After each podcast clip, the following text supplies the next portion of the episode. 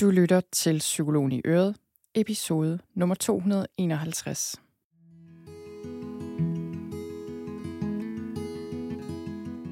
Velkommen til Psykologen i Øret. Jeg er psykologen Birgitte Sølstein, og Øret, det er dit.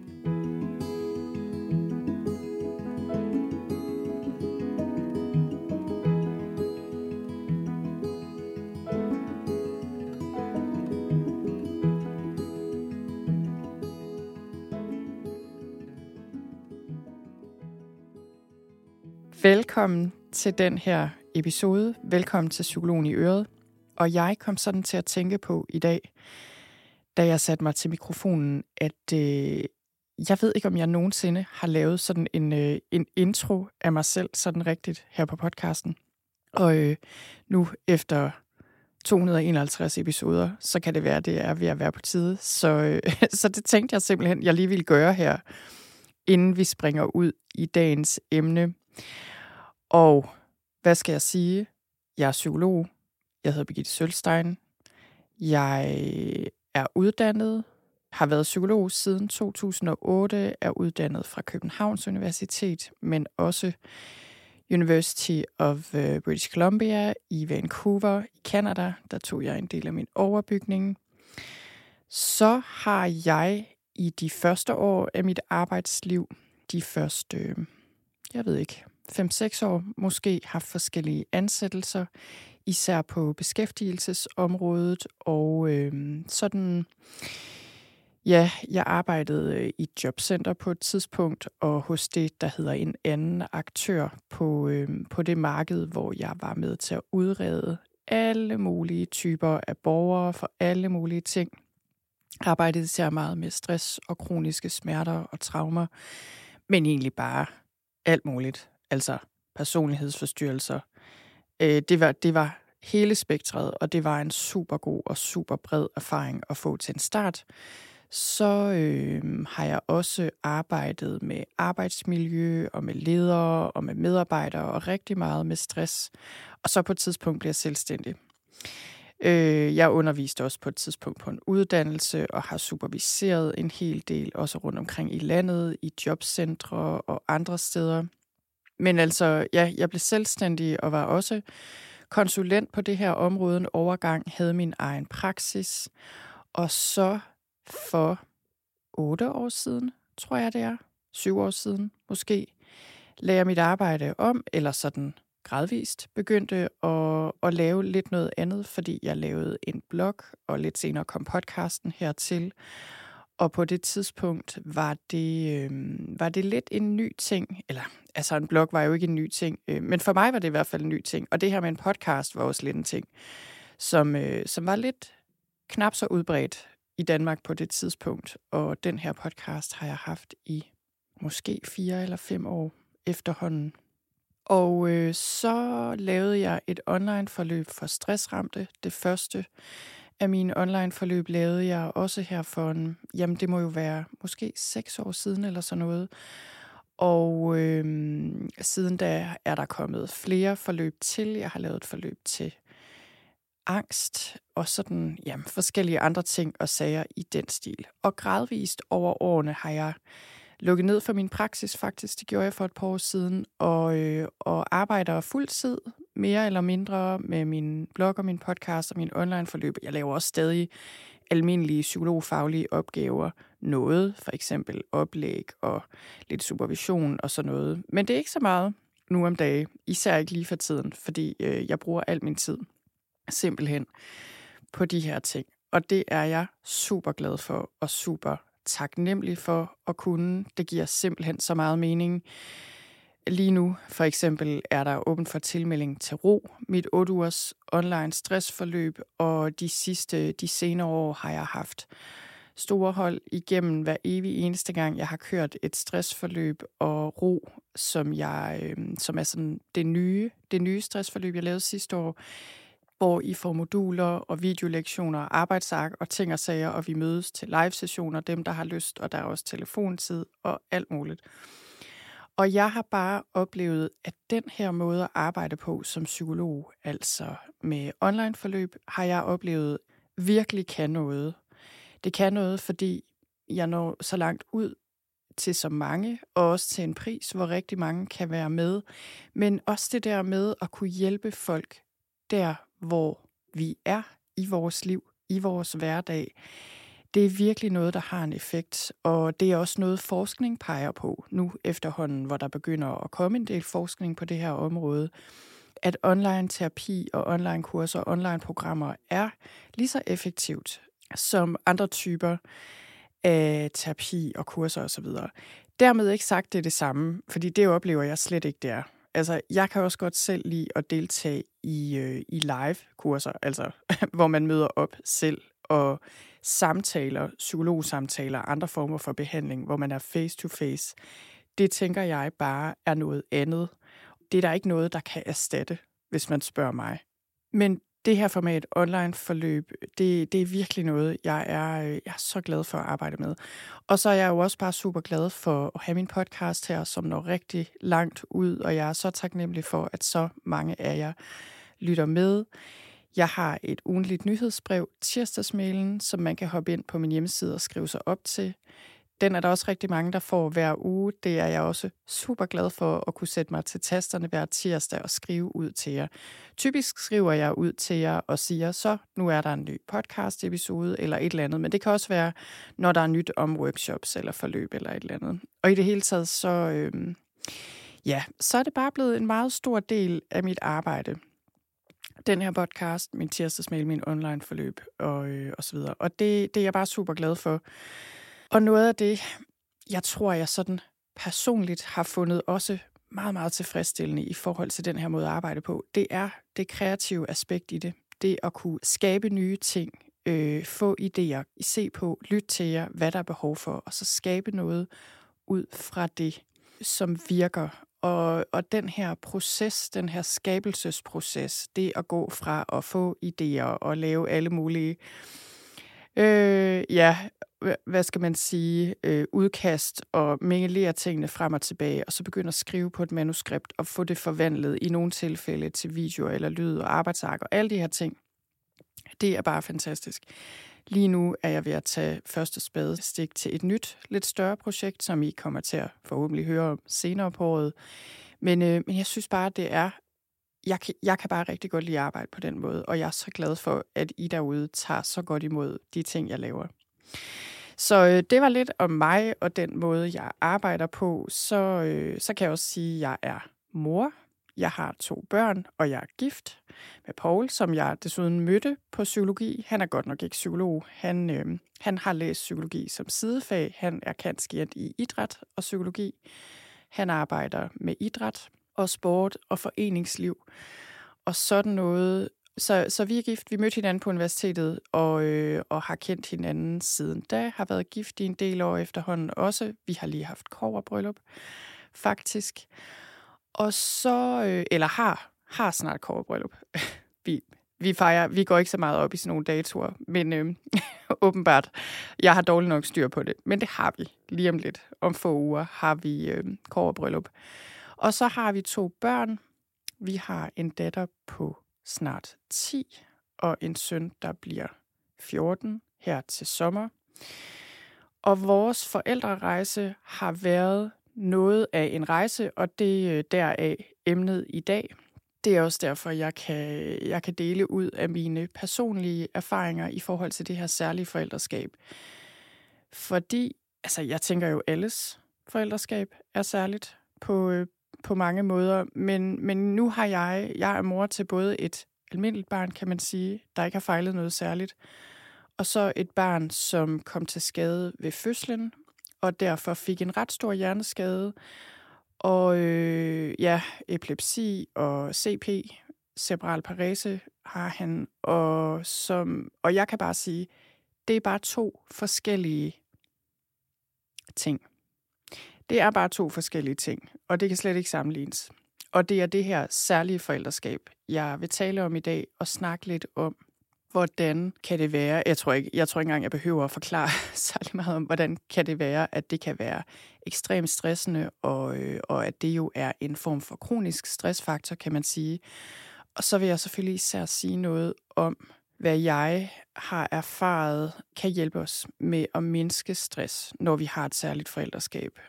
Og, og jeg vil bare skynde mig at sige med det samme, jeg er ikke ligesom kommet et sted hen i det her forældreskab, hvor jeg føler, så nu er jeg afklaret, nu har jeg håndteret det hele, øh, nu, har, øh, nu har jeg bare styr på det her, nu har vi bare styr på det her. Det er bare overhovedet ikke sådan, det er. Jeg synes, det her er en gigantisk udfordring. Det vil jeg sikkert synes resten af mit liv. Jeg synes ikke, det har været noget, jeg har været specielt god til at håndtere egentlig. Og det er heller ikke nødvendigvis noget, jeg synes, jeg er kommet så langt med at håndtere.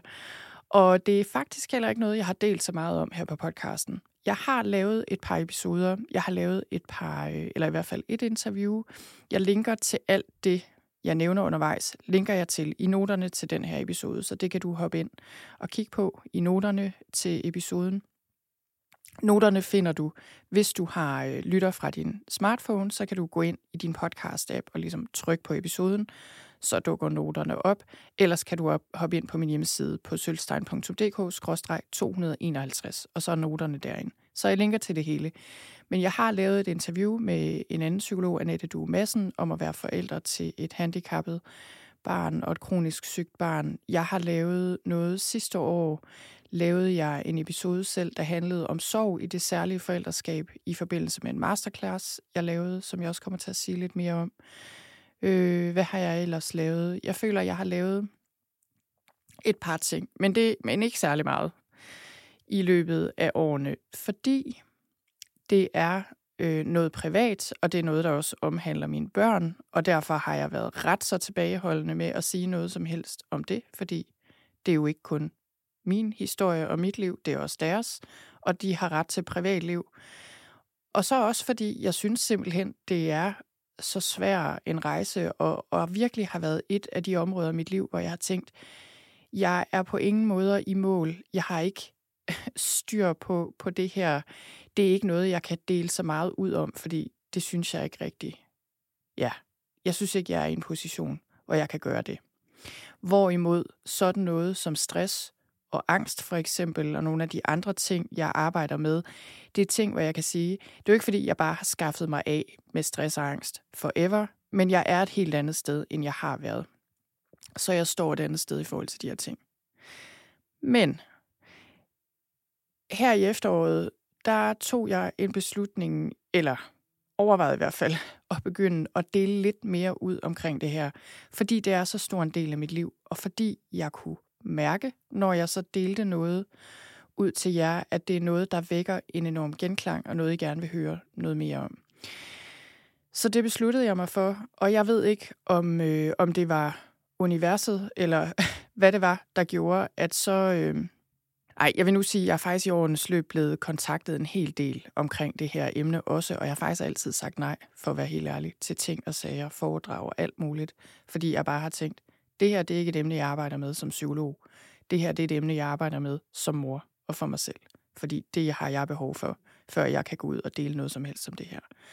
Men jeg tog ligesom den her beslutning ind i mig selv, og jeg kan faktisk tydeligt huske, at min mand og jeg kørte i bilen på vej hjem fra noget, og havde en snak, og jeg ligesom, vi snakkede frem og tilbage om det her også. Jamen, hvor, hvorfor er det, jeg ikke deler mere om det, og hvor vigtigt det er, at vi også beskytter vores børns privatliv, både vores søn, men også vores datter, som er søsken og sådan nogle ting. Og så, så skete der bare det, at jeg blev øh, kontaktet af Hjernekassen for et interview, og det var en ting, jeg normalt ville have sagt nej til. Men fordi jeg lige havde haft den snak med min mand, så tænkte jeg, okay, det må simpelthen være universet, der ringer mig op her. Jeg siger ja. Også selvom jeg tænkte, det her, det er lige lidt ud af min comfort zone, og jeg er lige lidt i tvivl om, om det her er noget, jeg egentlig vil eller kan.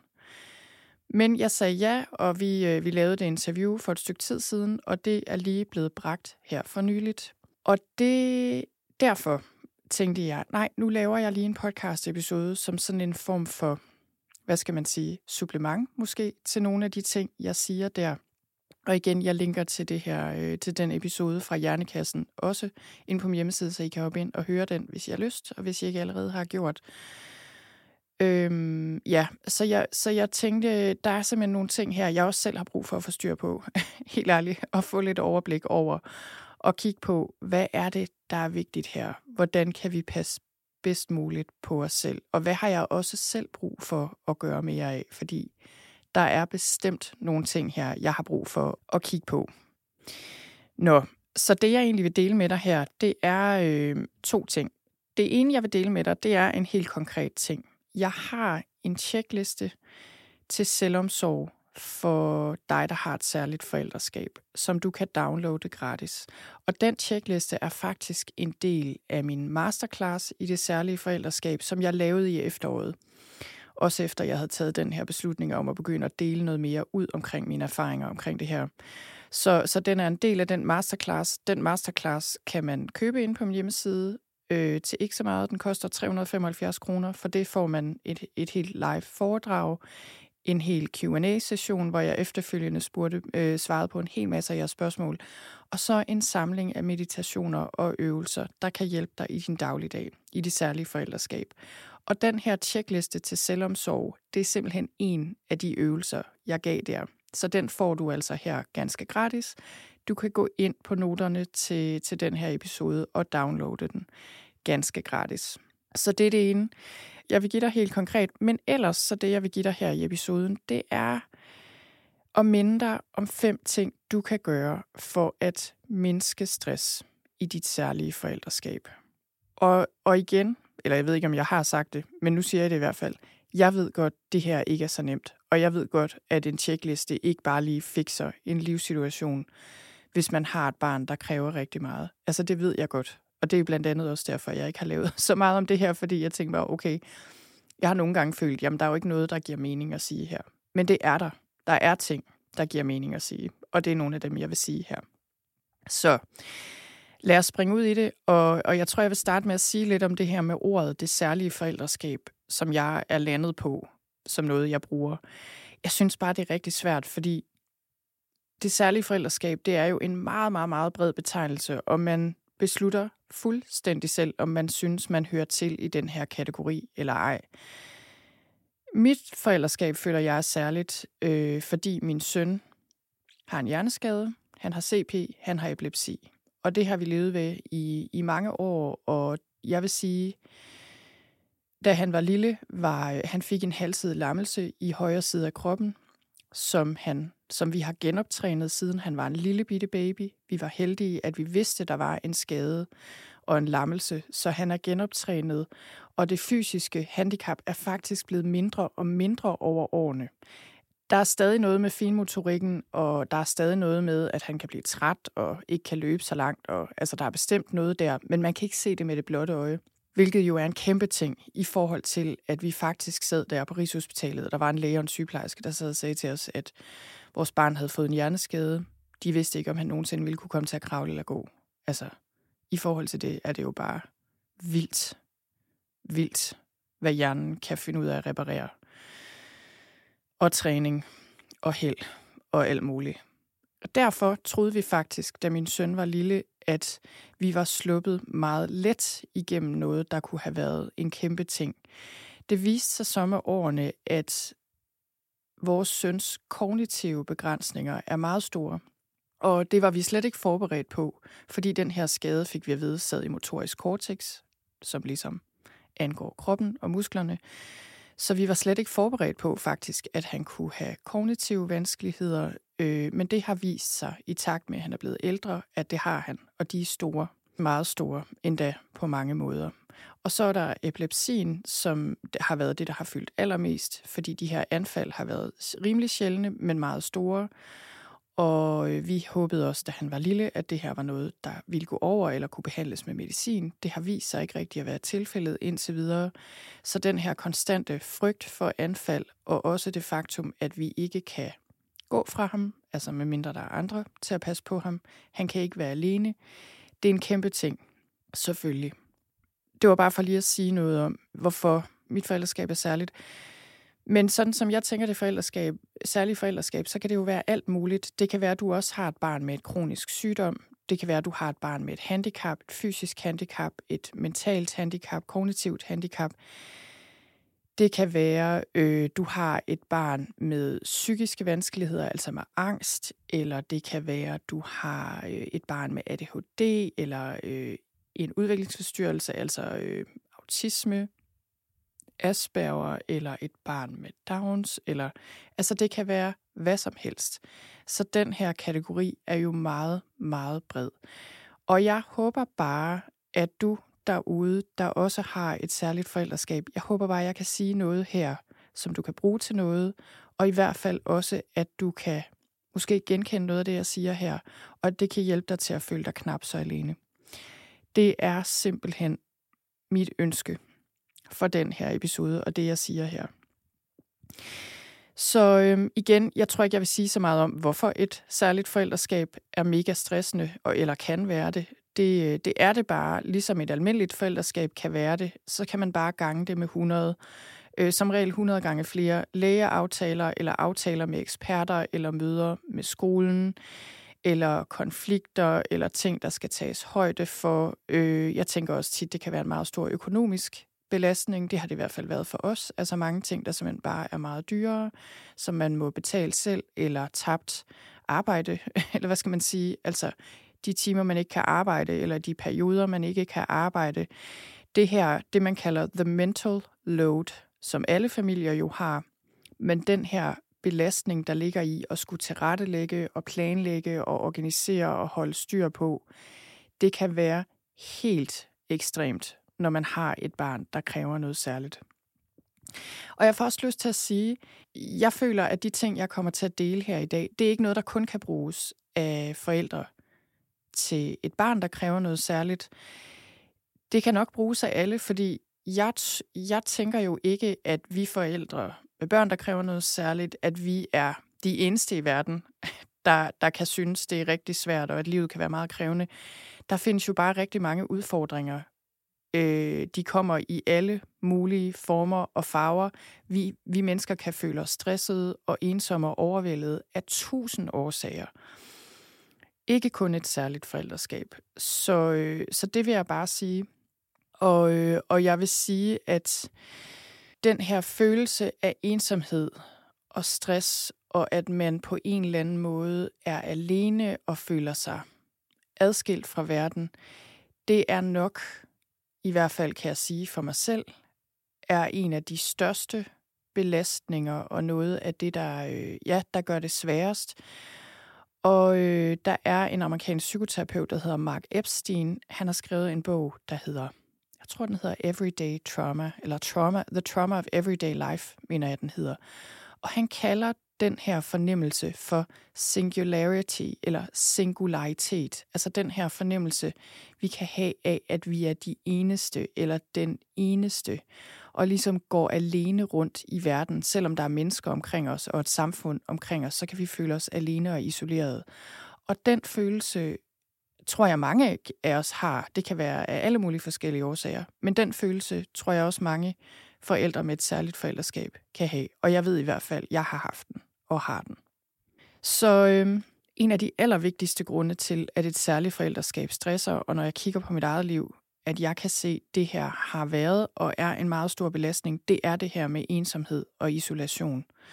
Og så kan man sige, ja, så skal man jo også bare gå ud og være noget mere opsøgende og danne en mødergruppe med andre særlige mødre, eller hvad ved jeg, være noget mere social. Det er bare ikke så nemt. Hvis det var så nemt, så vil folk nok bare gøre det. Altså, det, og det kommer jeg tilbage til lige om lidt, fordi jeg, jeg synes simpelthen, det er så vigtigt en pointe, og også noget, jeg har brug for at minde mig selv om. Men en anden grund til, at det er særligt stressende at have et barn eller en anden pårørende, som, øh, som vi skal drage omsorg for, og som der er noget med, som lider på en eller anden måde, eller har det svært, altså det er, at, at det er bare svært at være vidne til, at vores børn lider og har det svært. Altså det, det er bare smertefuldt, og det kan være smertefuldt og svært at se på søskende, der, øh, der lider afsavn eller har det svært på den ene eller den anden måde på grund af den her særlige familiesituation. Det gør ondt. Og det, der er så svært ved det, det er jo netop det der med, at det her er ikke noget, vi bare kan løse eller fikse eller handle os ud af, uanset hvor dygtige og handlekraftige og ressourcestærke vi er så er der bare nogle ting her i livet, vi ikke kan ændre, og som kan være meget, meget svære at dele med. Og det, det er også derfor, det kan være så belastende. Og i stressforskningen siger man jo, at opskriften på stress er en situation, hvor man har en lav grad af kontrol, men en situation, hvor der er høje krav til en, og man har et stort ansvar. Og altså, velkommen til forældreskabet i det hele taget, men især velkommen til det særlige forældreskab, hvor der er ting, vi bare ikke kan kontrollere og styre, og samtidig så stiller det ekstremt store krav til os, og vi har og føler og tager jo et kæmpe ansvar i en situation, som kan være mega svær. Også fordi i nogle tilfælde er vi afhængige af at samarbejde med andre, altså læger eller pædagoger eller lærere eller hvem det nu er. Det kan også være kommunen i forhold til øh, midler, vi er afhængige af rent økonomisk eller andre typer af hjælpemidler. Så det, det kan bare meget hurtigt blive en, en situation, hvor vi egentlig har en relativt lav grad af kontrol, men hvor, hvor der er store, store krav til os. Ja. Øhm, jeg holder lige en tænkepause her i min egen podcast, fordi jeg tror, jeg har det sådan lidt med det her emne, okay, hvordan siger jeg noget, der giver mening, som ikke bliver forsimplet? Det kan jeg på en måde ikke. Og, og der er bare så meget at sige her. Men jeg tror, inden jeg hopper videre til at, at sige lidt om de her fem ting, der kan hjælpe os, så, så vil jeg også sige lidt i, i forlængelse af det her med, at vi har en lav grad af kontrol. Det kan gøre, at vi kommer i, kommer i en situation, hvor vi selvfølgelig bekymrer os rigtig meget, fordi der er noget at bekymre os om, og hvor vi grubler rigtig meget. Det kan være, at vi grubler over de fejl, vi har begået, og den måde, vi ikke synes, vi har været gode nok forældre på. Jeg ved i hvert fald, det er noget, der med jævne mellemrum holder mig vågen om natten, at jeg simpelthen ikke føler, at jeg gør det godt nok. Øhm, eller har gjort det godt nok. Og på samme måde kan der være udfordringer. Ja, og nu prøver jeg at lade være med at græde på min egen podcast, fordi jeg havde besluttet mig for, det gider jeg simpelthen ikke. og det er ikke, fordi der er noget i vejen med at græde på sin egen podcast, eller på andres podcast. Jeg havde bare besluttet mig for, at øh, det skulle jeg ikke i dag. Det skulle jeg så næsten alligevel. Men fordi der er så mange problematikker her, problemer, der skal løses, og ting, der skal tages højde for, og udfordringer i skolen og alt muligt, så er der bare problemer, og vi, så vi grubler over, at vi ikke har gjort det godt nok, og vi spekulerer over, hvordan vi kan løse problemer. Og når det er problemer, som vi har en lav grad af kontrol over, så er det jo svært at løse dem. Så det vil sige, at det kan meget hurtigt blive til de her cirkler af bekymringer og det, man kalder rumination, altså at vi bare kører rundt i de her mentale cirkler. Og den form for grublerier, ruminering, det er en kronisk stressfaktor i sig selv. Altså den er jo i hvert fald kronisk, hvis vi gør det hele tiden. Og det kommer vi meget nemt til, når vi har børn, der er udfordringer med. Og ruminering, det er noget andet end problemløsning. Problemløsning er afstressende. Ruminering og grublerier giver os stress. Fordi når vi bare kan forberede os på noget, løse problemet, handle på det, jamen så hjælper det os. Så nedbringer det stress. Men de her evige bekymringer, der holder os vågne om natten, fordi vi ikke ved, hvad vi skal stille op med en eller anden øh, lægefaglig vurdering, vi ikke er enige i, eller en eller anden skolemæssig udfordring, eller hvad det nu er, det stresser os helt vildt. Så, så det, det er det ene, jeg vil sige, at, at det her med grublerier og bekymringer, vi har simpelthen brug for, når vi har et særligt forældreskab. Vi har brug for at kunne sortere i de her ting og simpelthen bevidst nedbringe den stressfaktor, der hedder spekulationer, ruminering osv.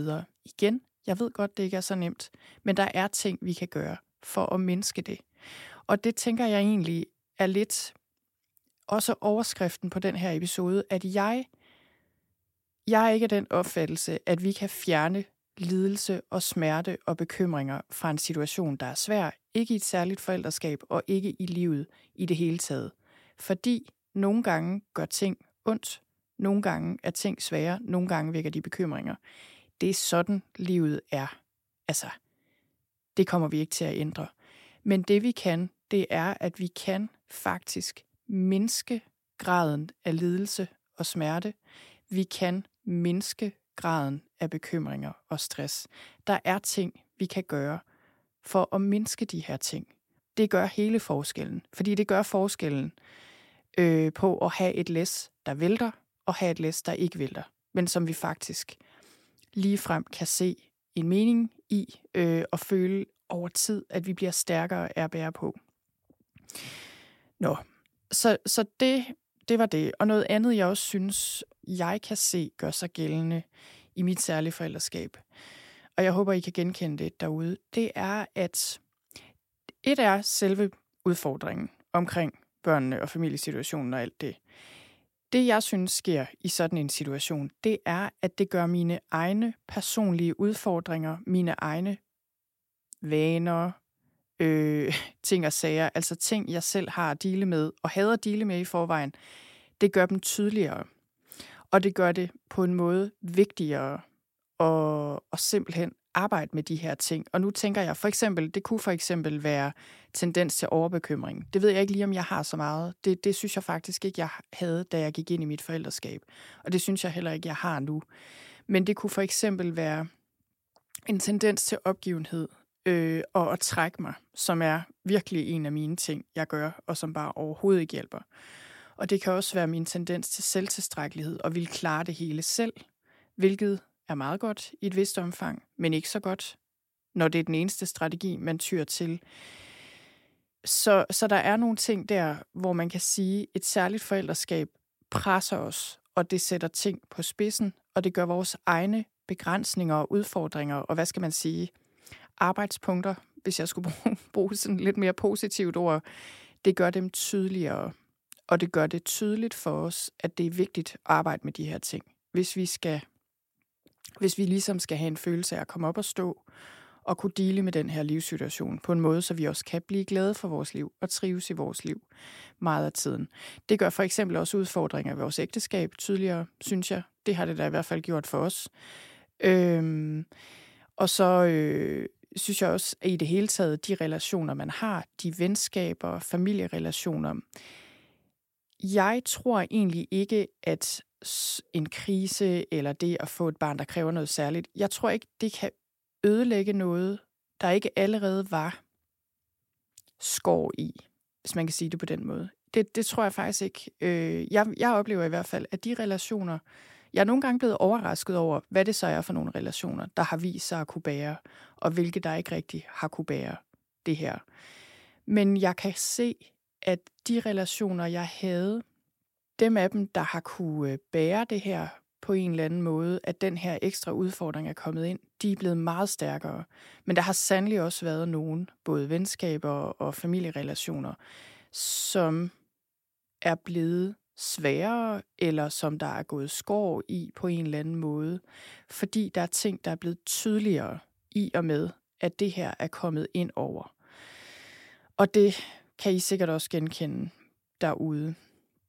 Så, øh, og jeg kan bare se, altså, ja, der er så meget at sige om det her. Noget andet, jeg også tidligere har sagt noget om, jeg kommer ikke så meget ind på det her, men det er det her med sorg.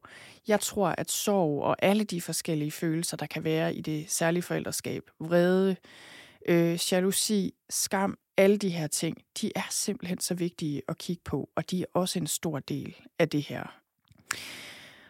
Og øhm, ja, jeg tror, inden jeg hopper videre til at dele lidt mere omkring, hvad vi kan gøre for at mindske stress, så vil jeg lige sige, at den anden dag, der lavede jeg en, øh, et opslag på Instagram, hvor jeg faktisk delte lidt omkring det her med et billede af mig og min mand, der sad på terrassen og holdt en kaffepause, og sagde noget, et eller andet om det her med det særlige forældreskab. Og jeg sagde lidt om, at det, der er ingen tvivl om, at det her er en udfordring, også for os som par, fordi vi ikke kan tage fra vores søn, og vi har ikke ret meget hjælp. Altså, det har vi bare ikke.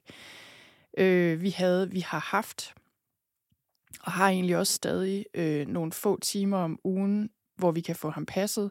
Lige nu kæmper vi lidt med at finde en ny ordning, fordi øh, ja, det gør vi bare.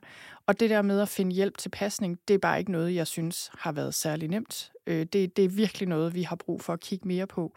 Men hvis vi endelig får det, så er det også tit fordi, lad os sige, vi prioriterer at tage til et forældremøde sammen, eller, eller meget, meget ofte, eller altid faktisk, så laver vi noget sammen med vores datter, altså et forældremøde øh, i vores datters skole, eller et eller andet arrangement, eller, altså det er det altid. så det der med, at vi tager på weekend alene, eller har en aften alene, det sker, men det er sjældent. Og det synes jeg kan være mega hårdt, og, og nogle gange, det der også kan være svært, det der med at se os omkring og kigge på andre forældre, der har en langt større frihed, og for eksempel kan lade deres børn være alene hjemme, at tage fra dem og bare kan tage ned og morgenbade, eller tage ud og spise, som om det var ingenting. Altså det, det er virkelig noget, vi har brug for at gøre noget mere, og det er noget af det, jeg synes er rigtig svært. Nå, men i den her, det her Instagram-opslag sagde jeg lidt om det, og jeg sagde lidt om det her med, at denne her forældrerejse er virkelig en rejse i særklasse. Og det mener jeg på alle måder, både på gode måder og på dårlige måder. Jeg kan bare sige igen, som jeg sagde i starten, jeg er ikke et sted i mit forældreskab, hvor jeg føler, det her har jeg styr på. Hold da op, nu har jeg været ude på den her rejse. Nu er jeg bare blevet stærkere og føler, at det hele giver mening, og jeg er ligesom kommet stærkere ud på den anden side. Overhovedet ikke. Altså, men jeg kan sige, at jeg er et andet sted, end jeg har været med det, fordi ellers ville jeg ikke sidde her og dele de her ting. Det kan jeg sige. Der har været mange gange undervejs. Kan jeg også stadig være det, men nok ikke i helt samme grad. Øh, men der, der har virkelig været gange undervejs i mit forældreskab, hvor jeg har følt mig fuldstændig jævnet med jorden, slået om kul, som om alt var ødelagt, som om jeg ikke har anet, hvad jeg skulle stille op med det her. Jeg har følt, at det har taget mit arbejdsliv, hvilket det også gjorde, en lang overgang.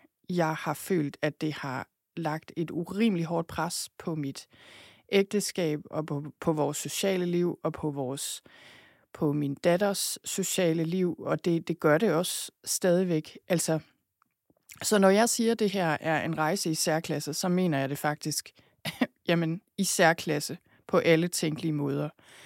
Øh, ikke kun på den gode måde. Så, øh, og jeg tror bare heller ikke rigtigt, altså med ting i den her stil, når det er en livssituation i den her stil, jeg tror simpelthen ikke på historien om, at så var jeg på en rejse, og nu før var jeg totalt opgivende, og nu er jeg bare fuld af handlekraft og optimisme, og så levede jeg lykkeligt til min dages ende. Det punkt tror jeg simpelthen ikke rigtigt, man når til. Altså, jeg tror, man kan nå til det i højere grad. Det ved jeg, man kan, og det kan jeg også især se, især på forældre, der måske også er lidt længere i den her forældrerejse, end jeg selv er, og også ja, folk, der måske bare er bedre til at dele med det, end jeg er. Øhm, men, men jeg tror, at det her, det er ikke en lineær rejse, der bare går fremad og opad. Overhovedet ikke. Men jeg tror til gengæld, at der er ting, vi kan gøre, så den rejse på en eller anden måde får os mere i den rigtige retning, end i den forkerte retning. altså på en eller anden måde over tid, over lang tid, kan give os en fornemmelse af at komme i den rigtige retning. Og jeg ved også, jeg kan sige det for mig selv, at der er nogle ting her i mit forældreskab, hvor jeg kan se, hvis ikke det havde været for min søn, så var der nogle ting her, jeg nok aldrig havde lært. Altså, vigtige ting, gode ting, rigtige ting. Og det er jo ikke, fordi jeg vågner op hver morgen med en følelse af, at det her giver bare mening, og alt er skønt, og det her er en stor gave fra universet. Det er slet ikke det. Men det gør jeg nok alligevel på et lidt dybere plan det meste af tiden. Især nu om dage. Især nu om dage. Og, men det har også ændret sig. Og det er jo ikke, fordi jeg ikke elsker mit barn. Det har jeg altid gjort. Altså, altid jo. Og vil altid gøre. Det er jo ikke det, det handler om, når vi synes, det er for svært. Det er jo netop, fordi vi elsker vores børn så fuldstændig alt overskyggende meget, at det her er svært, og vi kan have lyst til at, at kaste håndklædet i ringen, fordi det simpelthen er for smertefuldt og for svært. Men øh, det der med, at, at det kan give mening på et dybere plan, det kan det, men jeg tror også, det er vigtigt, at vi siger ja tak til den invitation. Sådan har det i hvert fald været i mit liv, og er det på daglig basis. Jeg bliver nødt til at sige ja tak og sige, this is it. Det kan godt være, at jeg ikke forstår, hvorfor det er sket. Det kan godt være, at jeg ikke forstår, eller overhovedet kan overskue, hvordan vi skal komme nogen vejen i det her. Men jeg må ligesom stole på, at det her det er min rejse, og den er lige så meningsfuld og god som alle andres. Og jeg må tage et skridt ad gangen og komme i den rigtige retning. Det er sådan, jeg har det. Øh, jeg kan også sige, at min søn hedder Mads. Og det er ikke, fordi podcasten er gået i stå. Det er, det er, fordi jeg ikke kan sige noget. Mads betyder Guds gave, og det, det vidste jeg egentlig godt, da vi gav ham det navn, fordi ja, det slog jeg op, tror jeg, inden han overhovedet kom til verden, da vi overvejede det her navn. Men det er også sådan, jeg har det med ham. Og det er jo bare sådan med de gaver, vi får, især de store, at de, de er ikke altid lige underholdende eller nemme og sjove.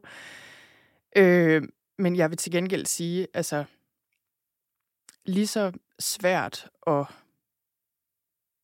forvirrende og ensomt og alt muligt, som det her forældreskab kan være. Så som sagt, som jeg lige sagde, så, øh, så synes jeg også bare, at det har givet mit liv en dybde. Og vores familieliv en dybde, som jeg, som jeg simpelthen ikke tror, vi havde fået ellers. Og jeg tror, øh, Øh, og derfor kan jeg jo tænke, lige så meget som jeg kan tænke, jeg ved simpelthen ikke, hvad vi skal gøre, så kan jeg også tænke, jeg ved ikke, hvad vi skulle have gjort, hvis ikke det var for den her situation. Så det, det er så dobbelt, og så komplekst, og så paradoxalt. Men selvom jeg siger det, så er det ikke ens betydende med, at jeg ikke synes, det er svært, og ikke kan løbe panden mod en mur, og ikke har 100.000 udfordringer. Altså på mange måder føler jeg først lige, at vi er begyndt med at prøve at forstå det her særlige forældreskab. Også fordi vores søns udfordringer har vist sig så gradvist. Han har kun gået i specialskole i halvandet år nu.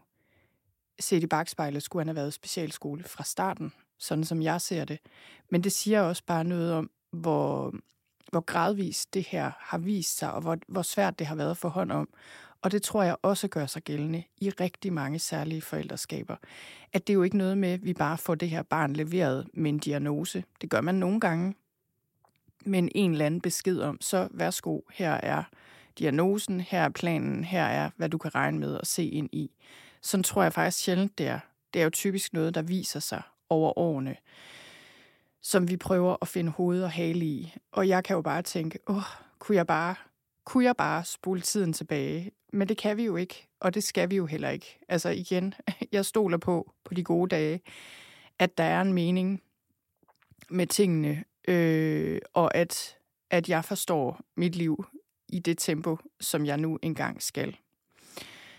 Ja, nå. Så øh, det var lidt øh, om det.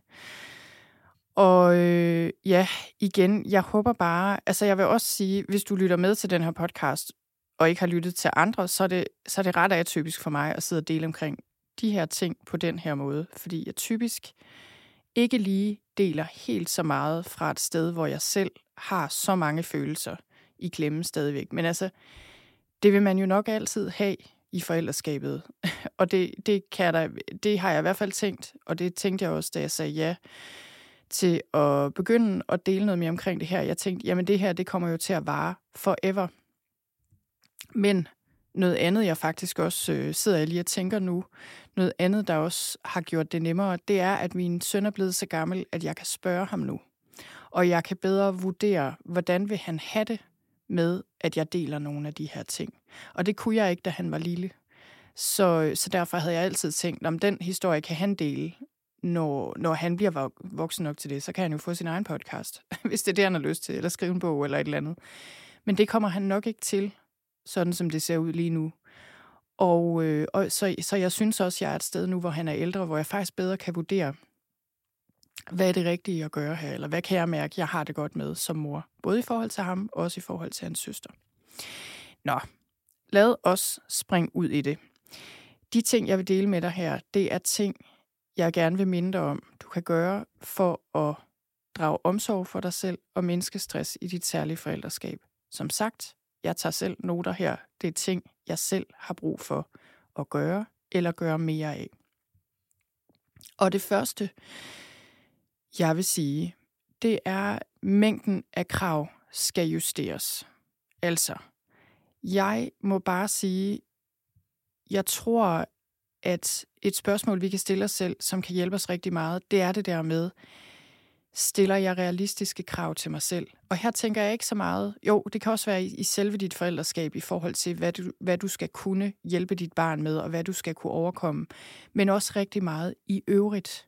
Stiller jeg realistiske krav til mig selv, når jeg tager det her forældreskab i betragtning? Det vil sige, forventer jeg af mig selv, at jeg kan arbejde i lige så høj grad, eller kræve det samme af mig selv i mit arbejdsliv, ligesom alle andre, der ikke har samme særlige krævende forældreskab.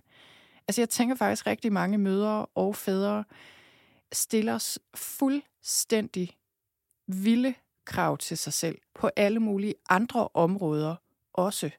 Og det er bare urealistisk, og det må vi prøve at holde op med. Så, så det er en ting. Og jeg, øh, hvis jeg skal sige noget her i forhold til min egen erfaring, så er det sådan, at jeg har altid arbejdet øh, i mit forældreskab. Altså på nær, da jeg var på barsel, og så på et tidspunkt, hvor jeg var sygemeldt med stress. Hvilket jeg desuden blev primært på grund af mit forældreskab for nogle del år siden. Men jeg har altid arbejdet.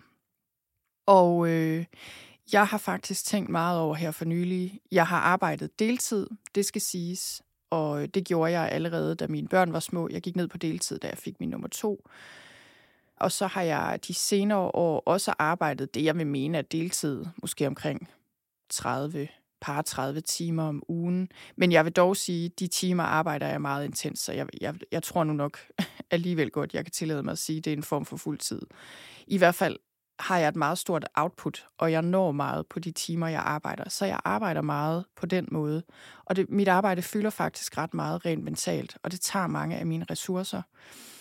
Og jeg kan se nu, hvor jeg er øh, et sted i dag, hvor jeg har lidt mere perspektiv, at jeg har krævet helt ekstremt meget af mig selv rent arbejdsmæssigt, selvom jeg har haft det her barn, der også krævede så meget. Og det jeg også kan se, det er, at det har været svært for mig at, øh, at dedikere mig, eller hvad skal man sige, man kan jo kun bruge ressourcerne et sted. Altså jeg kan kun bruge min tid og min energi, og især også min mentale energi kan jeg kun bruge et sted.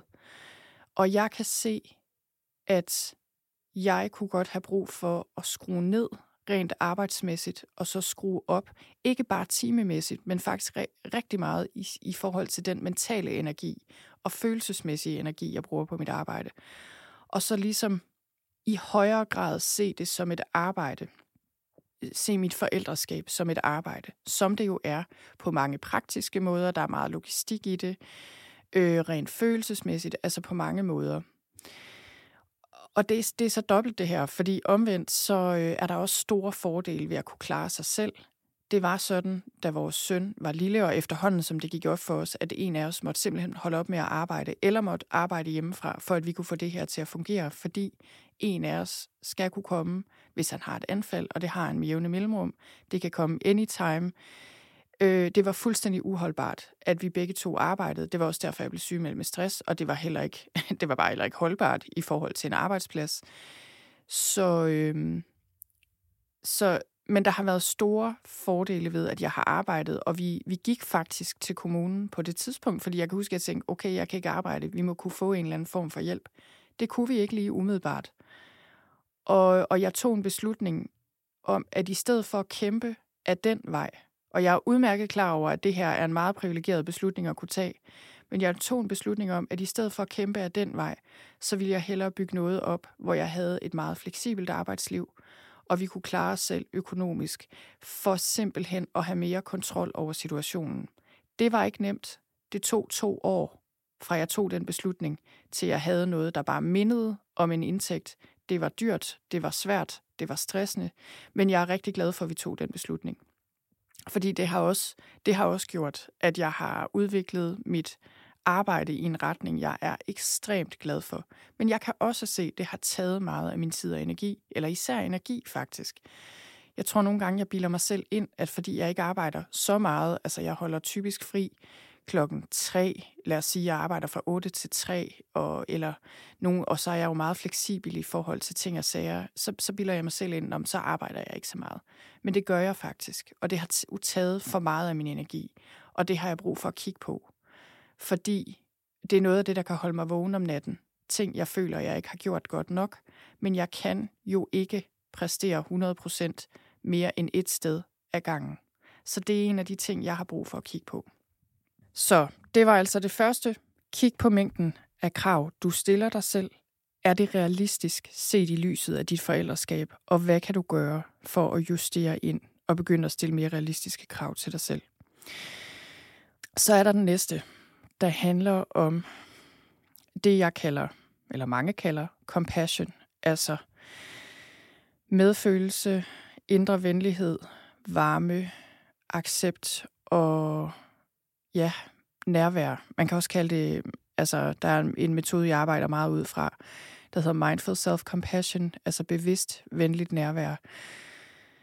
Så, øhm, så det at praktisere det, det er jo en hel ting i sig selv, og det er noget, jeg har sagt meget om her på podcasten. Man kan gå tilbage i tidligere episoder, især hvis man går ind på min blog på den kategori, der hedder øvelser og meditationer, så kommer der forskellige ting frem, blandt andet noget om mindful self-compassion. Det her er noget, jeg arbejder rigtig meget med, og det er også noget, der er et stort fokus på i den masterclass, jeg lavede i efteråret. Men det at praktisere compassion over for os selv, og lære det og finde ud af, hvordan gør vi det i hverdagen, når tingene er svære, det er simpelthen så vigtigt. Og det er noget, der har ændret utrolig meget for mig. Det har hjulpet mig med at, øh, at håndtere den stress og den frygt og den angst, kæmpemæssige angst, jeg har oplevet i forbindelse med mit forældreskab. Ja, men på alle mulige måder er det bare vigtigt. Og det, der også er vigtigt, det er at kunne skælne compassion, indre venlighed og medfølelse fra selvmedlidenhed. Fordi det er ikke det samme. Og selvmedlidenhed og den her offermentalitet, den er nem at falde i, og det gør jeg også med jævne mellemrum. Især kan jeg finde på at have ondt af mig selv og brokke mig til min mænd, hvilket ikke er særlig underholdende for ham. Men, øh, og det er heller ikke noget, der hjælper mig. Men det er, også, det er bestemt noget, jeg også kan, kan forfalde til. Det hjælper bare ikke. Og man kan sige, det at ligesom finde ud af, hvordan kan vi bakke os selv op, støtte os selv, give os selv omsorg på en måde, der virkelig hjælper os og nærer os og hjælper os med at være med noget af alt det her svære. Det er simpelthen så vigtigt. Og i den tjekliste, som jeg giver dig i dag, der er faktisk en lille vejledning i stikord til, hvordan du gør det i praksis. Hvordan du kan lægge hånden på hjertet, hvad du kan sige til dig selv, hvordan du kan være med dig selv på en måde, hvor du støtter dig selv indefra. Det er en vigtig, vigtig ting. Det var nummer to. Compassion. Det at lære at drage reel omsorg for dig selv i situationer, der er svære. Så kommer nummer tre, som handler om forbindelse og social støtte og venskab og fællesskab. Og det her, altså hvis jeg skulle fremhæve et punkt, der er vigtigt for mig at arbejde på, så er det her det vigtigste. Fordi det her med ensomhed og isolation, det er det, der stresser os allermest. I en hvilken som helst situation, som er svær. Det er ikke så meget det svære, det er mere det, at vi føler os ensomme og isoleret, eller er ensomme og er isoleret. Det er det, der gør det svært.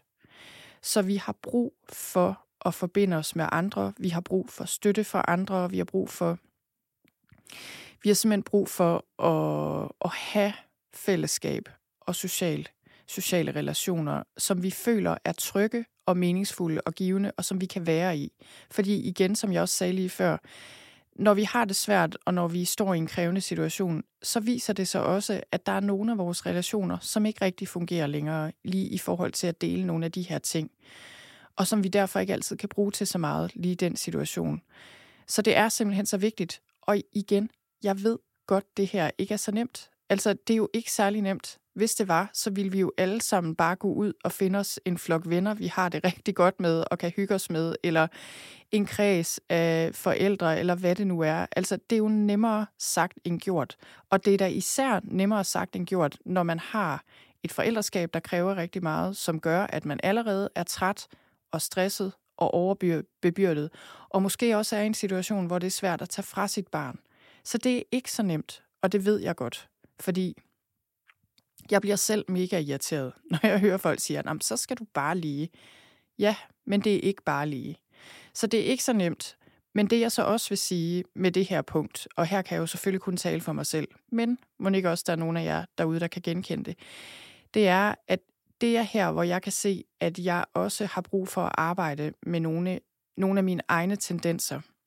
Fordi jeg har, altså af natur oprindeligt, var jeg indelukket. Jeg vil sige på grænsen til det sky. Jeg har simpelthen ikke lært, hvordan man snakker øh, åbent og ærligt omkring følelser, og sådan åbner op på den måde. Det var noget, jeg måtte lære i begyndelsen af mine 20'ere. Jeg var så heldig at ligesom få lært det. Altså, og arbejdede også hårdt på det, synes jeg, i mine 20'ere. Og jeg, øh, jeg, jeg kom bare så langt med det, så jeg kom et sted, hvor jeg havde en håndfuld stærke, gode, nære relationer. Jeg har folk i mit liv, jeg kan ringe til og sige hvad som helst. Altså, jeg, kan ringe, jeg har et par stykker, jeg kan tage telefonen, jeg kan ringe dem op, så kan jeg græde som pisket. Jeg behøver ikke engang at sige noget.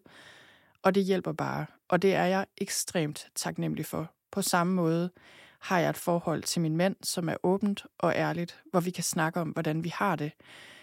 Ikke at vores ægteskab er uden problemer, fordi det, det er det bestemt ikke, og jeg synes, vores ægteskab har været under hårdt, hårdt pres i forhold til den her familieforældre-situation.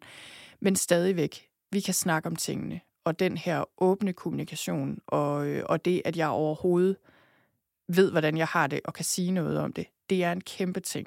En kæmpe, kæmpe gave. Men jeg kan også se, at der er dele af min personlighed, som er hvad kan man sige, jeg kan også godt lide at være alene, og jeg trives rigtig godt med at være alene, og, og jeg, jeg trives egentlig rigtig godt med bare lige at have de her få mennesker i mit liv. Jeg, har, jeg kan egentlig godt lide nogle gange at være ude og være social og sådan. Det kan godt komme over mig, at jeg kan have lyst til det. Men ikke så meget faktisk. Altså, jo, det kan jeg godt, men så skal det være i sammenhæng, hvor det giver mening, hvor man kan have meningsfulde samtaler, hvor jeg føler mig godt tilpas. Det siger mig ingenting at mingelere til et eller andet netværkshalløj, øh, bare for at netværke, eller stå og snakke om ligegyldige ting. Altså, det gør det bare ikke. Og, og jeg er nok desværre ret tilbageholdende og reserveret, og reserveret, når det kommer til at lære nye mennesker at kende. Min mand og jeg, vi er bare så forskellige på det her punkt. Han er sådan en, han, altså, han går over gaden for at hilse på nogen, hvis der er flyttet nogen til, eller ligesom, han er bare sådan enorm. Det gør jeg også, men jeg skal drive mig selv til det. Og i mange situationer tænker jeg også, det gider jeg ikke. jeg går bare den anden vej. Eller, altså, sådan er jeg desværre bare indrettet. Og, og det har været sådan, især i mit forældreskab, kan jeg mærke, at der har jeg trukket mig rigtig meget. Jeg tror også, fordi i mange år har vi været en del af almindelige forældrecirkler, og det har simpelthen været så hårdt, øh, fordi det har ligesom været noget med, jeg har, sådan, jeg har følt, at jeg næsten skulle pakke mit hjerte ind, eller gøre det til en sten, og så skulle jeg deltage i et eller andet forældremøde, hvor jeg dårligt nok kunne trække vejret, fordi ja, det har bare været svært. Så, så jeg har også, jeg synes, det har været meget svært at finde ligesindede, og min løsning har nok været meget at trække mig og tænke, øh, jamen, vi har ikke rigtig, vi, vi kan ikke rigtig, vi er ikke rigtig helt på samme bølgelængde. Det her, vi, vi bor i to forskellige verdener, øh, i mange tilfælde i sådan mere almindelige forældreforer. Jeg trækker mig bare. Og jeg synes, det har været meget svært at finde andre fællesskaber. Og jeg vil også sige, jeg har ikke selv været særlig opsøgende, eller lidt har jeg i perioder, hvor jeg har tænkt, ej, nu skal jeg også. Og så har det, så har det ikke været så, så nemt, synes jeg ikke. Og så har jeg droppet det og tænkt, nå, det går jo også. Og jeg har jo også mine veninder og sådan. Men jeg kan bare se for mit vedkommende og vores vedkommende som familie, fordi det her er også en familieting. Fordi der er rigtig mange sociale ting, vi ikke kan deltage i på grund af vores søn. Altså rigtig mange, fordi han har svært ved at overskue ret mange ting. Der er virkelig bare noget, vi bliver nødt til at gøre her. Men det er ikke så nemt, fordi ellers havde vi jo allerede gjort det. Det er det ene. Og den anden grund til, det her ikke bare er så nemt, det er jo, hvis man er meget stresset, og det har jeg tidligere været, så er det svært at overskue. Men også hvis man har meget angst, og det har jeg også haft. Af et par omgange har jeg haft rigtig meget angst. Det vil sige, især øh, i visse sociale situationer, det vil jo sige, hvis man oplever angst i sociale situationer, så er det et kæmpe slid at deltage i dem. Hvilket vil sige, man ikke altid orker det, eller man vælger det med omhu. Og så er det også bare nemmere sagt end gjort at opsøge nye sociale sammenhænge, hvis man oplever massiv angst i den forbindelse. Og der må jeg også bare sige, at jeg i hvert fald i perioder har tænkt, jeg orker det simpelthen ikke. Jeg, jeg har nok at dele med. Jeg kan ikke jeg, jeg orker det simpelthen ikke. Så, der, så alt det her er bare for at sige, det er ikke bare sådan lige det her med at finde social støtte og venskab og fællesskab, Men det er mega vigtigt. Og hvis du ligesom mig har det som et arbejdspunkt, at du har brug for at blive bedre til det, så håber jeg, at, øh, at du vil huske dig selv på det. At det her er noget, der er vigtigt at gøre noget ved. Så kommer vi til den fjerde ting, som er det, jeg kalder the basics. Og the basics, det er egentlig bare the basics. Altså, når vi står en dag og ikke kan overskue noget som helst, og har det svært og er stresset, så føler jeg, det er en meget stor hjælp at ligesom tænke på the basics. Har jeg drukket vand nok? Har jeg spist noget ordentligt? Har jeg fået noget frisk luft? Har jeg overhovedet trukket vejret? Altså, har jeg sovet nok? Altså de her fuldstændig basale ting, som vi meget nemt glemmer, når vi skal tage os så meget af andre. De er vigtige. Så, øh, jeg ved ikke helt. Jeg tror, jeg ender med seks ting på min liste, fordi jeg, bliver, jeg ikke kan begrænse mig til fem åbenbart. Den næste ting, jeg vil sige, øh, nummer fem på listen her, og så kommer der lige en sekser, som er sådan lidt en bonus ting, som, øh, som måske også er lidt... Ja, nå, det kommer vi tilbage til. Nå, nummer fem er den, som, som måske er allervigtigst. Og derfor nævner jeg den næsten til sidst. Og det er at få hjælp. Og igen, jeg praktiserer ikke nødvendigvis, hvad jeg prædiker her, fordi vi har bare klaret det hele selv. Lang, altså langt hen ad vejen. Det er først her de seneste par år faktisk, vi er begyndt at få mere hjælp, og vi har brug for endnu mere hjælp.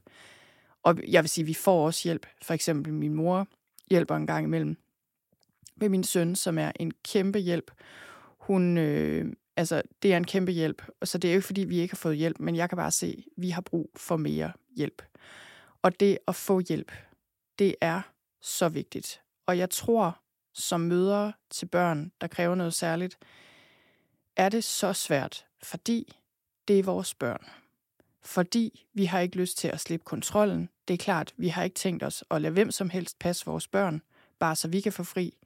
Det kan være mega svært at tage afsted, selvom man eventuelt har hjælp, fordi man konstant er bekymret for, om der kommer et anfald, eller man bliver ringet op, eller et eller andet. Øhm, men det der med at få noget hjælp, enten til børnene eller til andre ting, det kan være rengøringshjælp, det kan være måltidskasser, det kan være naboerne, der hjælper med et eller andet. Det kan være, at vi rækker ud til venner og familie og siger, prøv at høre, vi har simpelthen brug for noget hjælp.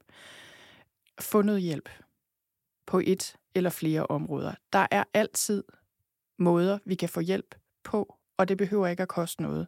Men jeg vil også sige, her de senere år, hvor vi har haft mulighed for det, der, der har jeg betalt mig fra ting, som jeg egentlig i princippet tænker, det kunne jeg jo lige så godt gøre selv. Det burde jeg ikke bruge mine penge på. Men det har været en kæmpe hjælp, fordi det tager bare lige et lille stykke af læsset af min tallerken, vores tallerken, og så er der andre, der gør det. Og det, er, det giver noget i det samlede regnskab. Okay. Den sidste, øh, som jeg vil nævne, som jeg, som jeg bare også føler er vigtig, øh, det er måske lidt tilbage til det der med the basics, men det er faktisk naturen. Og naturen er noget, det er i hvert fald et sted, jeg føler, vi kan hente hjælp. Fordi det er et sted, vi alle sammen har brug for at opholde os noget mere. Vi er skabt til at opholde os i naturen. Der sker noget med nervesystemet og kroppen og sindet, når vi er i naturen. Især hvis vi lader vores smartphone blive hjemme eller har den i lommen.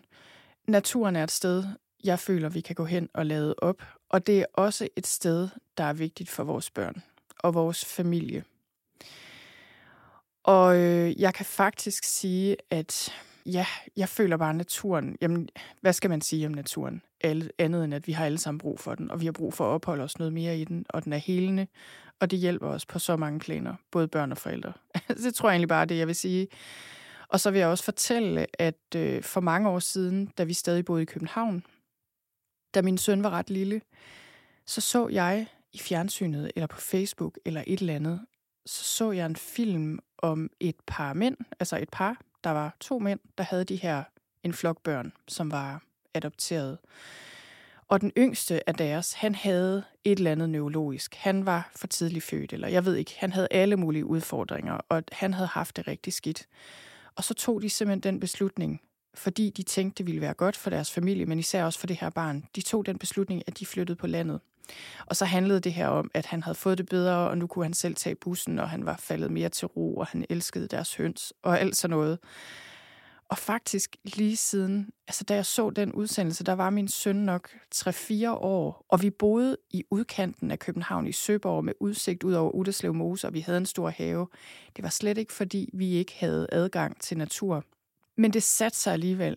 Altså, det plantede et eller andet frø i mig, hvor jeg tænkte, det ville være godt at få noget mere stillhed og noget mere natur og stor natur ind i vores liv. Og øh, så gik der nogle år, men det endte faktisk med, at vi flyttede til Jylland, og nu bor vi i et hus ud til skoven i en by her en halv time syd for Aalborg. Og jeg føler, at naturen har været og er en vigtig ting for os. Og jeg kan se, at min søn får det bedre. Og, og ligesom åbner op og øh, ja, bare elsker at rende rundt i haven. Altså at lege og og det samme med min datter, øh, og, og det samme for os alle sammen. Vi elsker at være i vores have, som ligger lige op til skoven. Og jeg elsker stjernehimlen, og jeg elsker stillheden. Og øh, ja, jeg, det, det betyder så meget for mig, den natur. Og det, så derfor vil jeg også bare lige minde dig om, at det også er et sted, du kan gå hen og få hjælp. Eller måske i radikale tilfælde, som også lige frem flytte ud i hvis det giver mening. Nå, det var det, jeg havde for nu. Det var også en hel del. Jeg vil sige tusind tak, fordi du lyttede med. Jeg håber, du kunne bruge det her til noget. Husk, at den her tjekliste til selvomsorg til særlige forældre, den kan du downloade gratis inde på sølvstein.dk-251. Og så vil jeg ellers bare slutte af med at sige til dig derude, der også har et særligt forældreskab. Du er ikke alene. Vi er her. Vi er mange. Det skal nok gå. En dag i gangen. Og, øh, og vi må simpelthen se og finde en måde, hvor vi kan finde hinanden og danne noget fællesskab. Jeg ved ikke hvordan, men, øh, men det er vigtigt. Tak for nu.